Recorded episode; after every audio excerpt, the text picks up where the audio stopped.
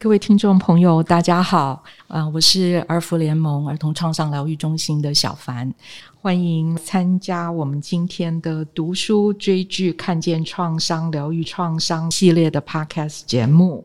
很开心邀请到郑婕妤，啊，婕妤是我们共同认识朋友当中相当出彩的一位。今天打了一个照面，觉得很开心。那首先问声好，婕妤你好，谢谢谢谢小凡的邀请，很高兴有机会来这个节目。嗯，婕妤呢，我就简短的介绍一下，她其实呢最初是我们的同行，然后她是台北大学社会工作研究所的硕士，之后呢，她去啊中国的北京，在清华大学的公共管理学院拿到了博士，啊，那在这之后呢，她一直从事各方面的啊这个教练啊引导师的工作。那同时呢，也成立了一个重要的协会啊，就是台湾非营利组织领导力发展协会。那对于我们在啊非营利组织工作的大家哦，应该说是一个很好的领导力这方面提升的一个组织啊。那我也非常非常的认同。所以今天呢，跟婕妤要要来谈一本我们共同都喜欢的书。这本书的书名叫做《你发生过什么事》。它的作者是美国的一位儿童精神科的医师啊，然后也是神经学的专家啊。他的名字叫布鲁斯·培里，也就是 Dr. Bruce Perry。那他的另外一位作者呢，可能大家都耳熟能详，就是美国很有名的一位那个谈话性节目的主持人，而且也是监制。他的名字叫做欧普拉啊，也就是温弗瑞 （Oprah Winfrey）。这样子的一个组合，可能对大家来讲很新鲜啊。那为什么会有这本书的诞生呢？其实是从一次的对谈开始啊。所以我也很好奇，呃，婕妤是怎么开始想要读这本书的，或者是什么样的机缘哈，让你把它读完？然后是一口气读完了吗？还是呃，还是像教科书一样要慢慢的读？嗯嗯，我先回答简单的问题，是一口气读完了第一遍。好，然后当然后面就是反复的在读，到现在也还在读。那先说为什么我会遇到这本书，跟我为什么这么喜欢这本书。就刚刚大家有可能有听到，就是小凡稍微介绍了一下我的背景。我其实刚刚在听小凡介绍的时候，我心里觉得有一个有趣的点，就是小凡说，呃，本来是我们社工的同行。我我心里其实一直觉得我没有离开过社工，就即便可能我们传统的同行都觉得我已经离开社工界很遥远了。但就当然对我来说，不管是什么身份，比如督导的身份、教练的身份啊，或者是引导师的身份等等，我都觉得它其实是运用我们社会工作的一些方法跟精神，只是在不同的地方转换成不同的形式。那这本书呢，刚刚小凡介绍到，它其实是这个跟脑神经科学非常有关。我自己在过去曾经有一段工作经验，其实是在精神科。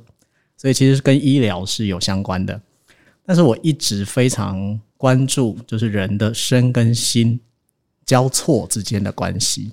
当然，我们社工做了非常多跟这个心理的复原力等等有关的工作，但事实上，我一直觉得身跟心分不开。如果我们只关心心理部分，但是却没有加入生理的一起合并来看的话，就是我总觉得缺了一点什么。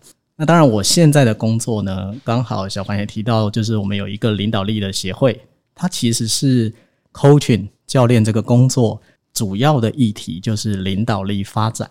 那我对领导力的定义是，我认为一个有领导力的人是有能力活成自己想要活成的样子。最早我其实就是从很多的主管，他很想要当一个好的主管，但又觉得很难。就是他明明都这样说了，这样做了，为什么同事好像就是不领情？好，或者是他做了，结果他变成一个自己很讨厌的人。总之诸如此类，那他就很想知道到底发生了什么事。我也经历过这个过程，我也很想知道人到底发生什么事会变成这样。所以这是为什么我用领导力作为我的主要工作。那在这个工作当中，我就会发现，在同样的位置上，但是每个人有很大的差异。那领导力的发展，它就跟你的成熟度还有你的敏感度很有关系。所以我其实是一直非常在关注人的心智成熟度是怎么发展的，人的敏感度是怎么培养的。那么，因此这本书首先它是两个非常跨界的人的对谈。那因为教练的工作就是对话，所有对话类的书我一定会优先来看。我对对话是是我的工作，也是我的兴趣。第二个，当然 Oprah，我想大家不用说，大家都非常知道他的知名度。但另外一位这个 Dr. Perry，如果不在这个行业内，就可能不是很了解。我初步也不是太了解，但是我就想，他必然有一些精彩的地方，所以才会变成这本书。好，所以我就买了。我买了之后就很快的看了。看完之后呢，我还记得我那个时候就做了一个看到好书会有的冲动的动作，就是我马上发 email 给所有我觉得非常适合看这本书的朋友，可能几百个吧。我就跟他们说，如果你今年只要看一本书的话，你一定要看这本书。好，所以这是我那时候在看这本书的时候，它引起了我这样子的兴奋。那我想我在读这本书的时候，同样有这个心情。但是我最开始也是一个目的性的要读这本书。这个 Dr. Bruce Perry 其实是一个很标杆性的人物，他的那个对于神经序列啊这方面的一些说明，呃，其实对我们去理解那个人的行为跟他的大脑发育啊这个阶段或者是过程。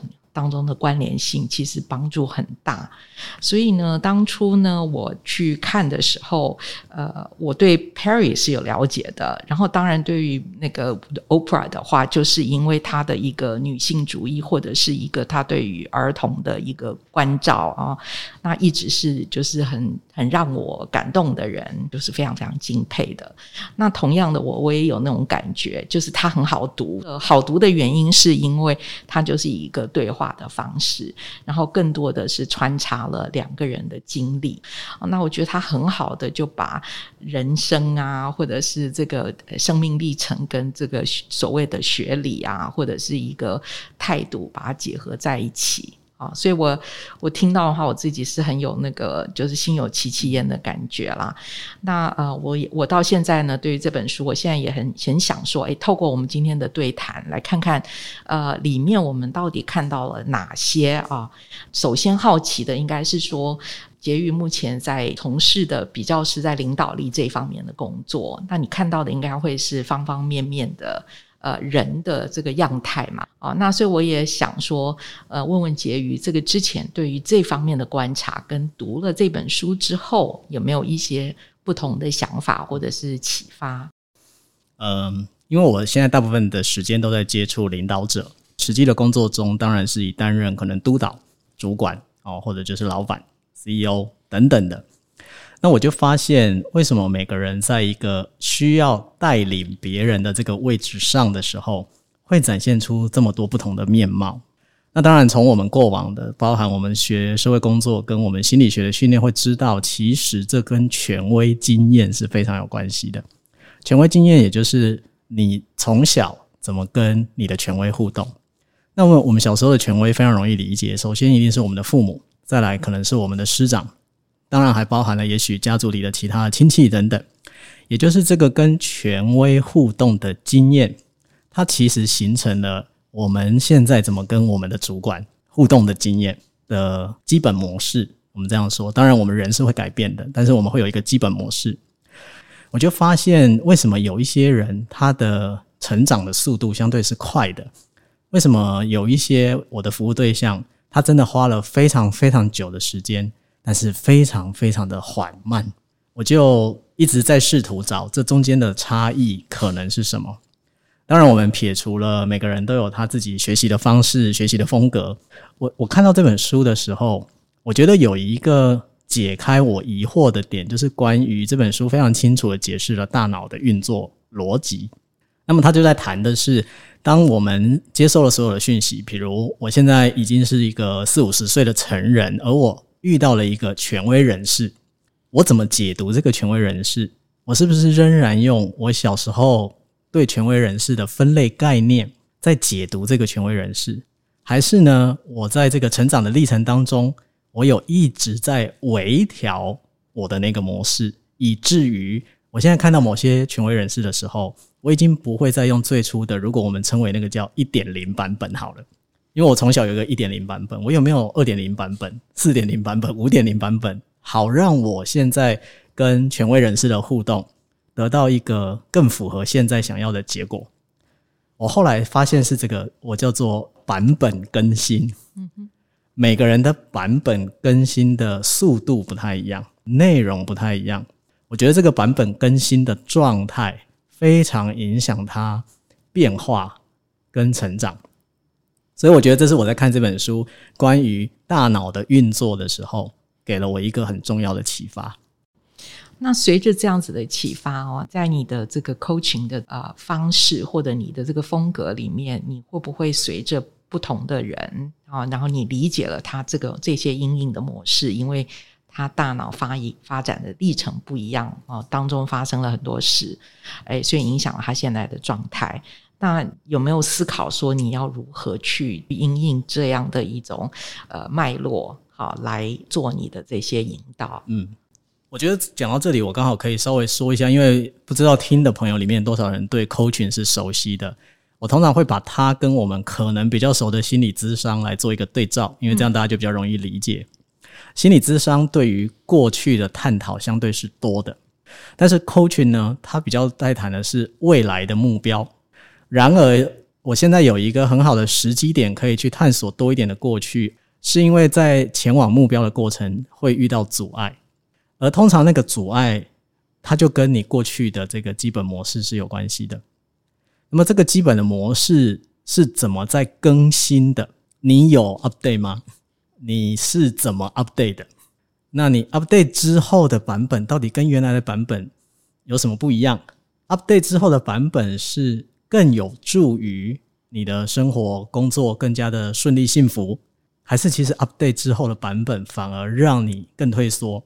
就是去检视这个 update 的历程，它现在会变成我在授权工作里面蛮重要的一个点。可能稍微啊做一点解释啊，应该是讲就是说，在这本书里面，他有说哈，就是说呃，理解哈一个人他的心理压力或者是早年的创伤啊，那这里的创伤呢，很可能是啊这个童年时期发生的一些啊可能比较大的压力事件啊。那举一些例子，那那个时候的说法可能会是，哎，孩子经历过啊虐待呀，或者是他经历过。呃，疏忽，或者是家庭发生一些重大的变化，然后啊，这个照顾者的这个亲子的能力会变得比较差，所以呢，在那个情境之下的孩子，他们的大脑会受到一些影响。那也因为这些影响，所以他那个大脑的发展这个进程，就跟其他没有这些经历的孩子来说，就会有一些不一样啊，所以。在这本书里面有很强调这些啊，也就是说，如果你可以去看清楚过去发生了什么事情的话，就可以呃了解它是如何塑造我们现在的这个这个状态跟模样。哈，可能就是要知道为什么你在更新的过程里面可能很缓慢，或者是你觉得这个障碍很大这样子。那我也好奇说，如果要做到这一步，就是去理解的话，那人首先要觉察嘛？哦，那你是怎么样去帮助他们看见的？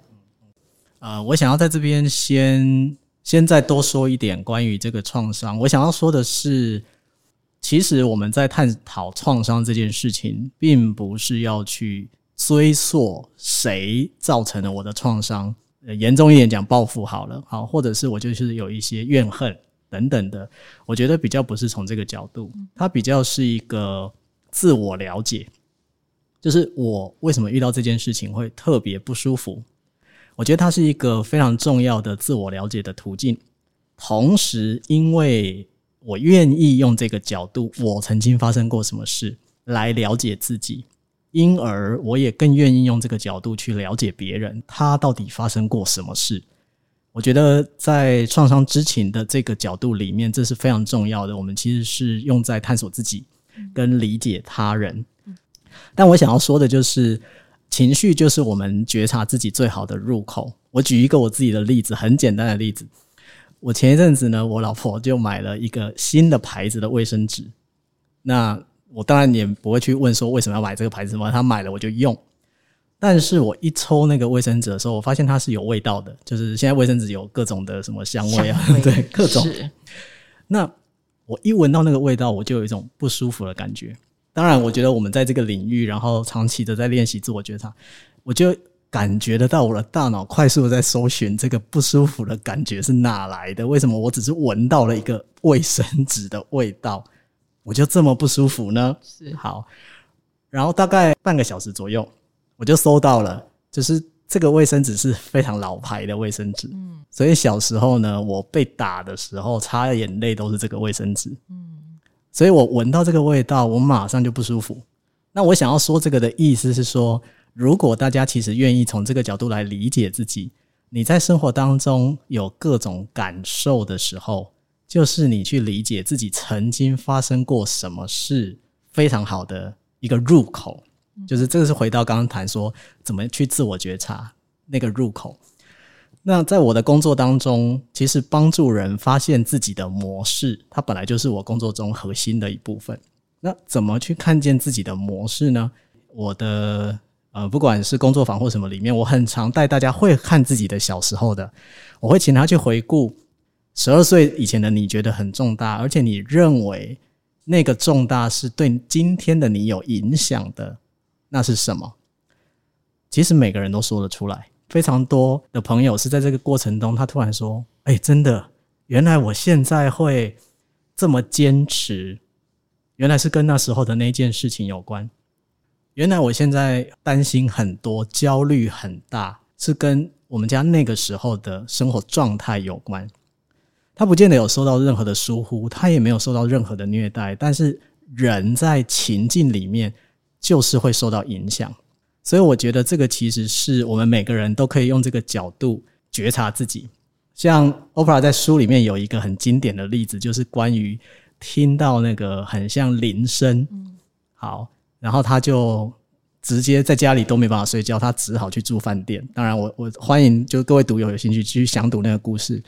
那我想要说的是，这个连结的童年的那个经验。也不是受到虐待啊，那个经验是一个反而是受保护的经验，但是它仍然对你造成了影响。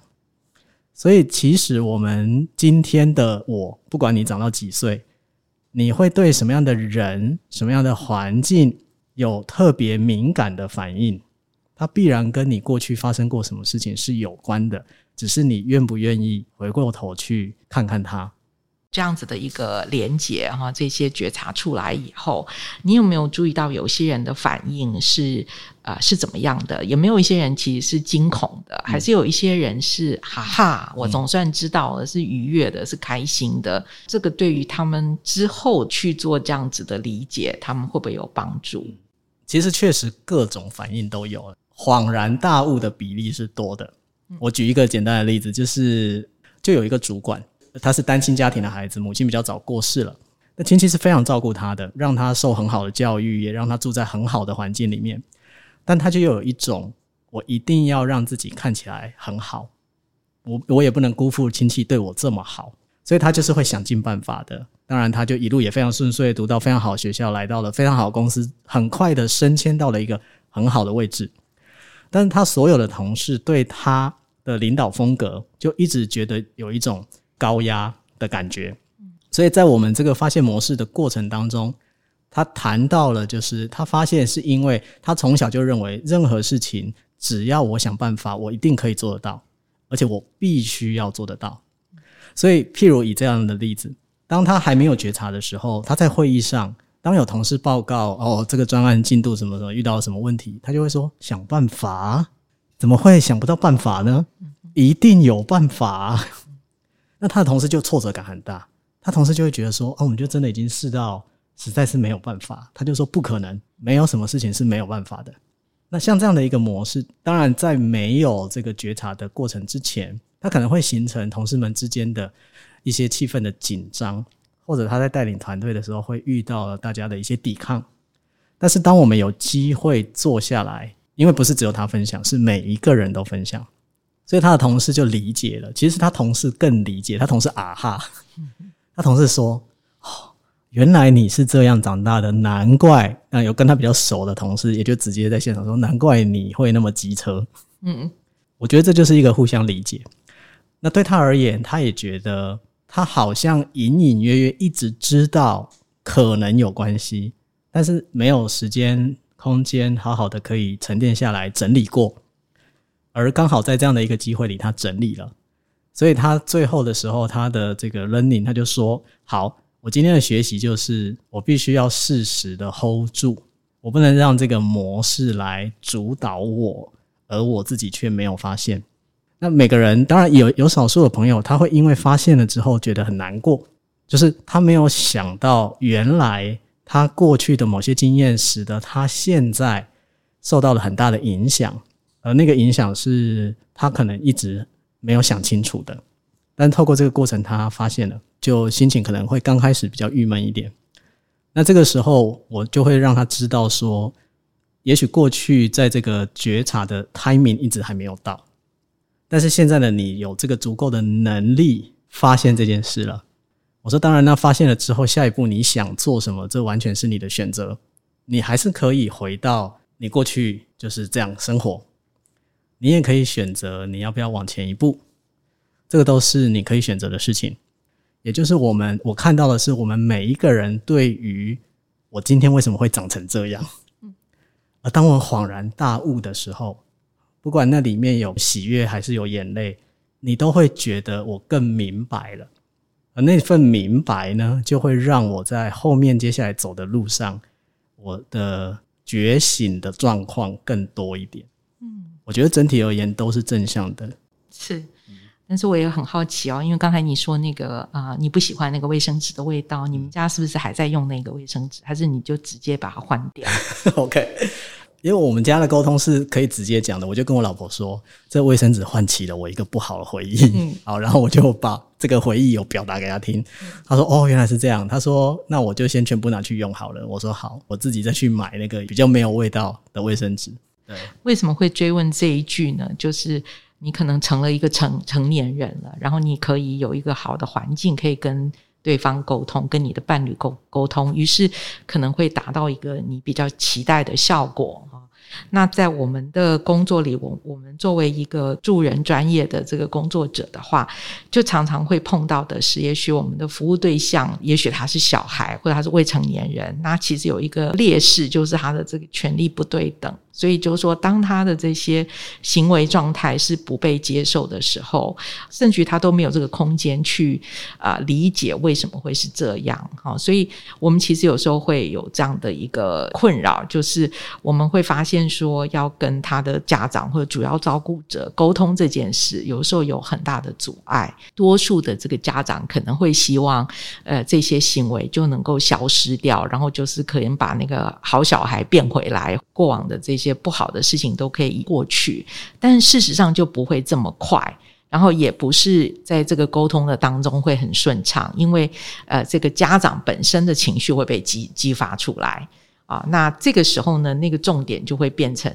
啊，问题都在，比如说都在孩子，嗯，然后但是事实上，如果我们从旁边看，就其实是跟他这个童年的这些经验是有关的。哦，那也像杰宇讲的，没有要再去回溯是谁做了什么事情，但是对于那个，比如说小时候被打这件事，到底我们怎么去理解它？然后现在我们这件事情对于我们来说，怎么影响我们看自己跟看世界？啊，这这点我觉得也是我一直觉得不容易做的一件事。那我不晓得杰宇有没有什么好的方法，哦，可以帮助成人或者是帮助孩子理解这件事。嗯刚小凡在说的时候呢，我就想到，当然，在我现在服务的对象里面，大部分是成人，都是有孩子的成人，比例是高的。嗯，好，所以我觉得这里面就有两个事情。第一个事情，当然就是，嗯，这些在各行各业可能事业都还不错的成人们，他们真正有时候最最难启齿，但是最重要的就是家里面的事情，就是譬如您刚刚提到的一些跟亲子关系有关的事情，这是一个。所以通常。我的做法，我可能会引导他去发现他的小时候如何。我其实觉得，在尤其我们的服务对象父母跟青少年或小孩之间，其实是要让父母去想起他的小时候，他自己的小时候跟现在的关系。那也许他就更容易理解为什么我们会这么在意的是现在这个小孩，但是他可能不能言说的各种行为，其实是跟他的小时候是有关系的。那在这里，我想要我想要念一小小段话，然后呢，可以让我们的听众去感觉一下，你有没有曾经处于这种状态下，就是你会觉得你在某个环境里，你随时都在注意旁边到底在发生一些什么事，啊，有没有人会看你？有没有人会说你？有没有人会笑你？然后你随时都在准备着，万一有人看你。万一有人说你，万一有人要对你怎么样的时候，随时都在准备要迎接那一刻。我不知道大家有没有想到什么？小范有想到什么吗？你曾经在这样的环境中吗？嗯，我觉得啊，这个这个这是一个很奇妙的问题，因为我在人生的不同阶段，可能对这这一段话有不同的反应。那我不晓得我是不是已经到了一个那个自己觉得不逾矩的那种状态，就会觉得，哎，我不是那么在乎了。但是我却很清楚的记得小时候有多么的在乎啊！我记得那个时候青少年的时候，我曾经不出门，就是因为那时候妈妈说一定要穿丝袜，然后呢，那时候的丝袜还有那种一定的要穿成什么样子才是把丝袜穿好。那我就自己默默在房间里面穿那个丝袜，然后怎么穿也穿不好。那那时候我想的就是，我已经不知道该怎么办了，因为我就是穿不好。然后我不晓得我妈妈会怎么样说，因为我就是穿不好，出去的话很丢人，所以我就找理由说我不舒服，我不要去。那这个简直是很荒谬的事嘛，哈！但是这个反应就是非常在乎，比如说妈妈觉得。我怎么样？啊，还有他给我的印象就是，那你出去的时候，别人是会看你的，比如说你的丝袜有没有穿好，这个代表了什么什么这样。所以，我我对于那个时候的记忆是很清楚的。对，但是今天你问我的话，我就会觉得说，哇，我总算解放了。好，但是我很很清楚的记得那个那个感受，就是随时在警觉哈。那别人会有怎么样的反应？那我是不是符合他们的期待？是，哎。哇，你已经可以到了这种就是情境对你的影响不太大了。我自己认为是，所以这这就是到了一个一个阶段吧，我们这么说。嗯，好。但我相信我刚刚在念这个的时候，也许有一些听众像小凡一样，就会想起，哎，我的童年时期，我青少年时期，就是那个一直在注意别人到底怎么看我，别人现在有要对我怎样吗？嗯，那万一他要对我怎样的时候，那我要怎样呢？诸如此类。那我想要说这个的原因，就是因为这个情境它发生的次数，它绝对会跟我们的压力反应的敏感度成正比。如果经常的处在这一类的环境里，你是常常需要绷紧神经，嗯，注意周遭的。这个就是适用我刚刚说，从家庭到学校到社团到职场，当然甚至也许在战争当中更不用说。那一个人在这种情境当中重复的越多次，时间越长，他的压力系统的反应就会越强烈。所以我刚刚为什么会说，其实从自身的压力情境来看，比如你刚刚提到我们的服务对象，父母都会希望小孩赶快把它矫正好，对吧？就是你赶快恢复。我觉得这个其实是我用一个比较粗鲁的比喻，我觉得这个很像把人当成手机啊。手机就是你直接按一个键，它就会回到原厂设定。嗯，你就希望你的小孩，然后经过社工的处理，经过心理师咨商几次，它就好像一个 reset 键一样，你就可以回到原厂设定，回到原来当年那个好好的样子。我我讲比较粗暴的话，我有时候在我上课场合，我也会这样讲。这就是你没有把人当人看，你把人当手机当物品，你觉得按一个键。或者有一些什么补破洞的那个 update 流程，然后它就会被补好。所以帮助家长回到自己身上，你也把自己当人看嘛，看看你的小时候，看看你成长过程，甚至看看你现在的工作环境有什么让你紧张的事情。我觉得从家长的身上去工作，这个是我觉得我会做的事情。是。我觉得我们一来一回，在这个成人跟这个儿童的世界里面，哈，来探讨。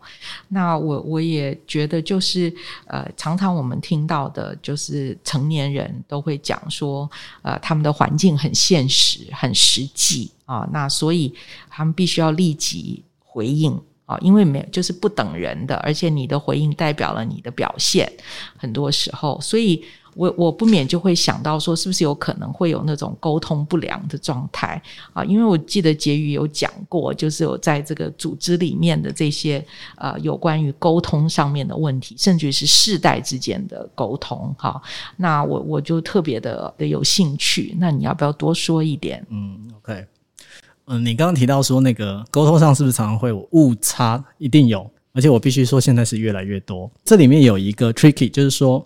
我们都想要赶快解决问题，赶快解决问题的前提就是你的听力越好，你解决问题的速度就会越快。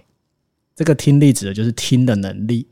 重点是你因为没有在前面花那个听的时间，所以你就要花时间在后面收烂摊子。所以这是回到你时间到底要花在前面还是花在后面？其实你都会花到时间，但是通常时间花在前面。效果真的会非常好，嗯，那这就是选择。所以我有的时候就会问，就是不管是一对一的，或者是我的课程里的人，我是说，你都一直告诉我没有时间沟通，没有时间沟通，因为我很忙嘛，节奏很快嘛。我说，那你有没有花了很多时间在收烂摊子？他说，我就是因为把时间都花在烂摊子上面，我才没有时间去沟通。我说错了，你这完全就是因果颠倒。你就是因为前面没有花时间去沟通，你才需要花很多时间 收烂摊子。如果今天你的时间花在前面，你就不需要花那么多时间去收烂摊子了。好，但这里面有的时候它就会引发另外一个更深层的议题，也跟我们今天的这个你发生过什么事有关。其实是因为我发现很多主管很喜欢收烂摊子，他潜意识的喜欢，他嘴巴上不会说。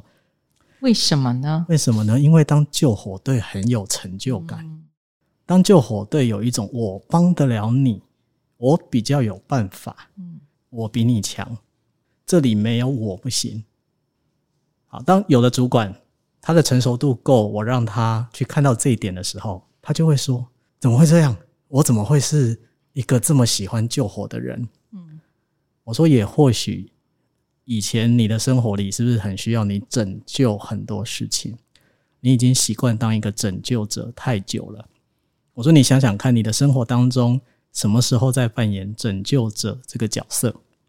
他说常常啊，我在班上都是救大家成绩的那个人。我说所以这不是很有成就感吗？这不是做起来大家都用仰慕的眼神看着你吗？你应该是很喜欢这种感觉吧？所以，当他意识到原来我有一个潜在的模式在影响我，所以让我很喜欢收烂摊子，我这前面就不会想要花时间好好沟通。这其实是一个非常隐晦的过程，但它就是一个会发生的事情。因为如果我前面沟通的够好，我后面就没有烂摊子要收。当我没有烂摊子要收的时候，我就不是救火队队长了，我就失去了拯救者的角色了。那我存在的意义是什么呢？有一些成熟度足够的主管是能看到这个点，因而进一步进入到我刚讲的那个模式 update 的过程。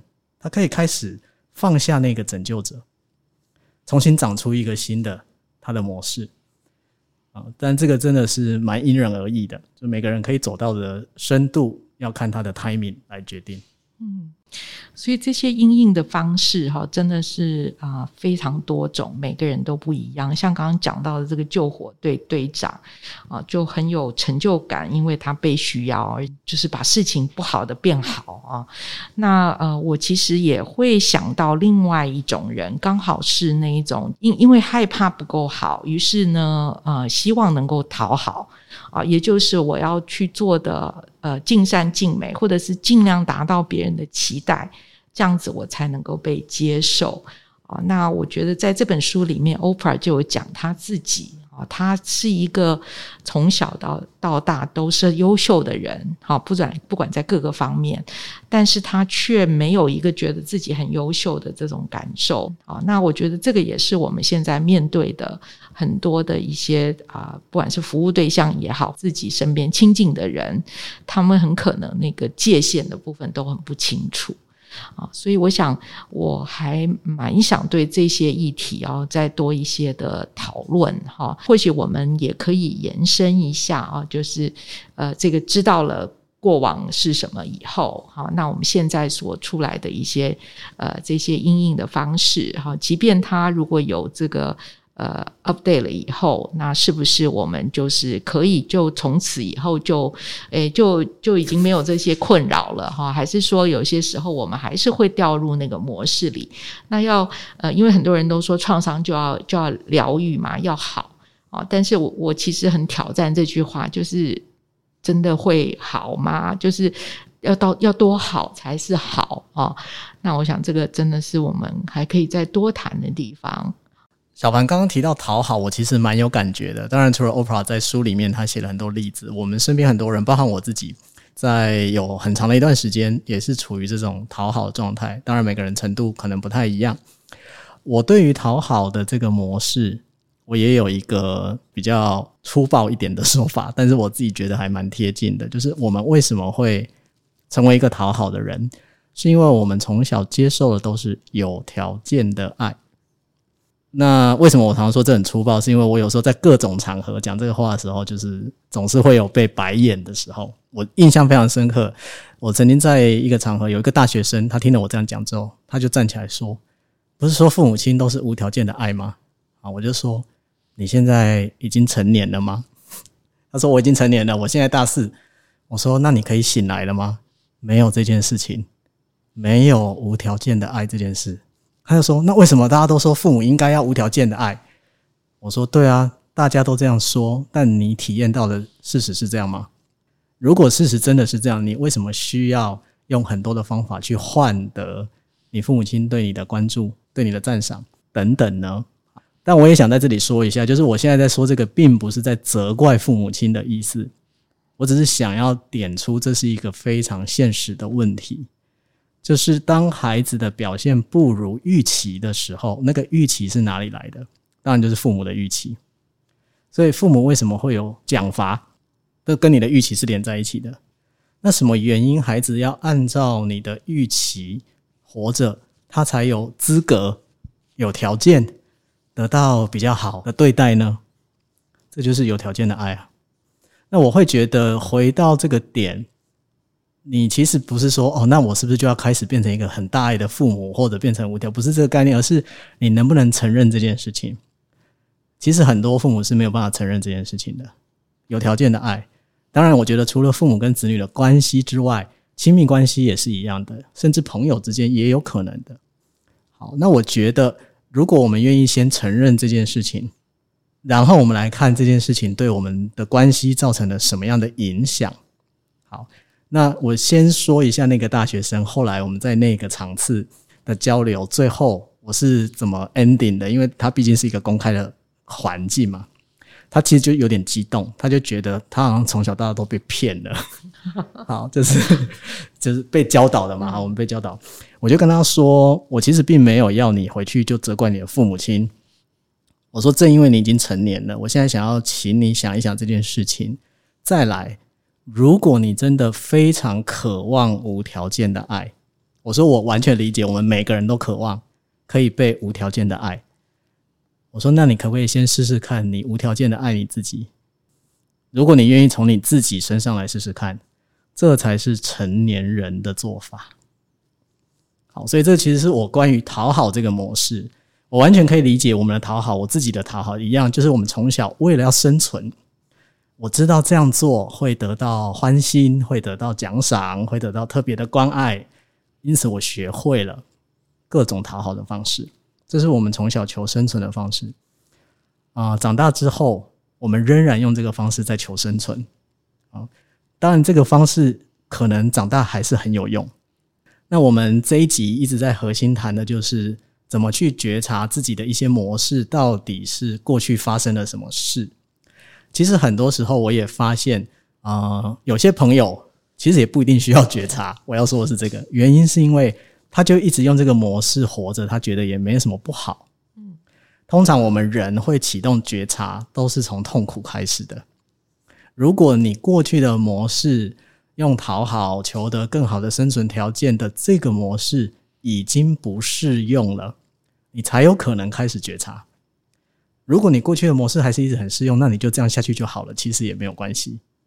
所以这是我关于讨好这个模式，我长期以来的一些想法。嗯所以讨好的一个功能就是啊，让对方接纳你、爱你啊。那如果是这样子的一个呃前提的话，那我们应该就是每个人都应该非常开心的去做这件事啊，因为因为好结果是好的嘛。也就是如果讲有一个奖惩制的话，就它就是直接相关，所以你你做的越多，你得到的回应就越多。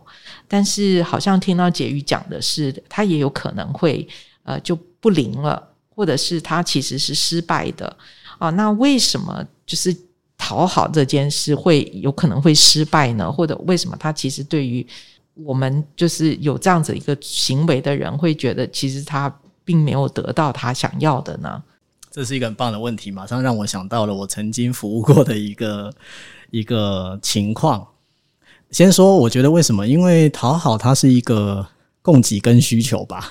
就是我为什么要提供讨好的样子给你呢？因为我知道你需要这个，我给了你需要的，你就会对我好，好，所以它是一个供需。但是如果今天你遇到了一个没有这样需要的人呢？好，那我刚刚想到的例子是什么？就是我曾经有一个我的服务对象，他就是算是在呃中阶中层主管。他在工作中一直是老板非常得力的助手，然后就是使命必达，好，老板交代什么，他就是完全的好可以做到。当然，老板也非常喜欢他。好，重点就是呢，后来老板被升官了，所以去了另外一个地方，就来了一个新的主管。然后他当然还是用他原来的方式，哈，就是跟新的主管培养关系啊，建立感情，然后主管交代什么。但是他后来就开始发现，他这个新的主管好像常常会对他有点不满意。这就让他开始有一点紧张。我们人总是这样的，当我过去的模式没有办法得到同样好的结果的时候，我们就开始紧张。然后他就开始在想，他要怎么跟他的老板沟通。他的老板最常问他的一句话就是：“你的想法是什么？”然后他常常就会说一些他过去从前一个老板里面学到的一些经验啊、做法等等的。然后他那个老板就说：“我问的是你的想法是什么？你不要告诉我以前的老板怎么做的。”你的想法是什么？他常常被这样问，他其实很不舒服。然后后来有一天呢，他就讲了一个他的想法。然后他这个老板就跟他说：“虽然你这个想法跟我想的完全不一样，但是我终于听到你的想法了。我觉得这样蛮好的。”他其实蛮 shock 的。他跟我分享，他那一刻觉得很 shock，是因为他没有想过跟老板的想法不一样，老板还觉得蛮好的。那对他来说是很重要的一次看见，他也看见了，所以过往他就是老板说什么，他就觉得对，是这样没错。那当然，确实钱老板也分享了非常多好的经验智慧给他，所以他一直搭配的非常好。但是现在这个老板他并不需要你一直配合他，他想要看到你的自主性是什么，你的想法是什么，你的角度是什么。我要看到的是你你的想法是什么。所以他过往的这个讨好的顺从的模式。没有办法发挥好的作用，那他就告诉我，他到现在当然每次要去提一些想法的时候，他还是会紧张。但是因为他知道他这个老板是不需要他顺从，他会直接说：“我想跟你不一样，我的想法是怎么样。”他不需要去揣测这个老板，所以他正在适应这个新的模式。他同时也觉得这个新的模式好像也没什么不好。是，所以这个好像是一个哎讨好。